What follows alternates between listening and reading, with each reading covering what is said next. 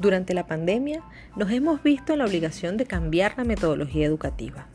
Mediante este podcast podrás adquirir conocimientos sobre la farmacología aplicada al sistema endocrino de una forma cercana e interactiva. Y es que sería fantástico que el médico tuviera la posibilidad de experimentar en sí mismo diversas medicinas, pues comprendería así la acción de los medicamentos de un modo muy distinto. Yo soy Diangeli Delgado, médico cirujano egresado de la Universidad Nacional Experimental Francisco de Miranda y ahora docente de farmacología en esta. Acompáñame a descubrir el universo de los fármacos de una manera sencilla y amigable.